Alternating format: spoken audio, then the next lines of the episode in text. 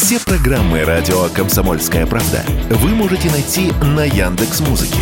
Ищите раздел вашей любимой передачи и подписывайтесь, чтобы не пропустить новый выпуск. Радио КП на Яндекс Музыке. Это удобно, просто и всегда интересно.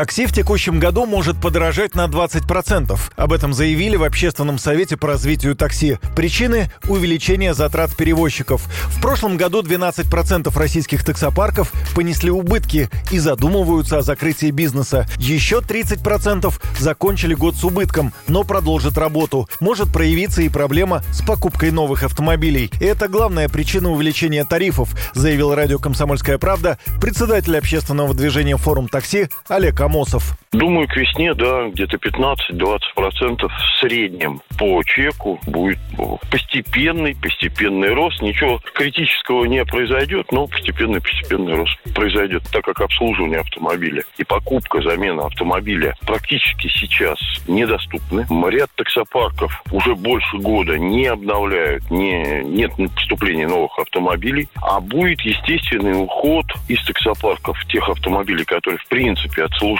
свой срок машинки начинают ломаться. После ремонта человек, смотришь, уходит из бизнеса в другую какую-то сферу. Соответственно, если меньше машин на линии спрос растет, то, соответственно, цена будет расти. В Союзе пассажиров России также признают, что есть объективные причины для роста тарифов на такси. По словам главы организации Кирилла Янкова, покупательная способность населения не выросла, но от такси люди вряд ли откажутся. Вот что он заявил радио «Комсомольская правда». Для подорожания такси есть объективные причины. Ну, например, топливо становится дороже. Подорожание в любом случае будет на 20% или на 15% или на 25%. Пока точно сказать нельзя, потому что как будут развиваться дальше инфляционные процессы, непонятно. Кто-то из пассажиров в таком случае откажется от поездки на такси, будет экономить, будет пользоваться другими способами передвижения, в частности, в городах, где есть каршеринг или прокат электросамокатов, будет пользоваться этими способами.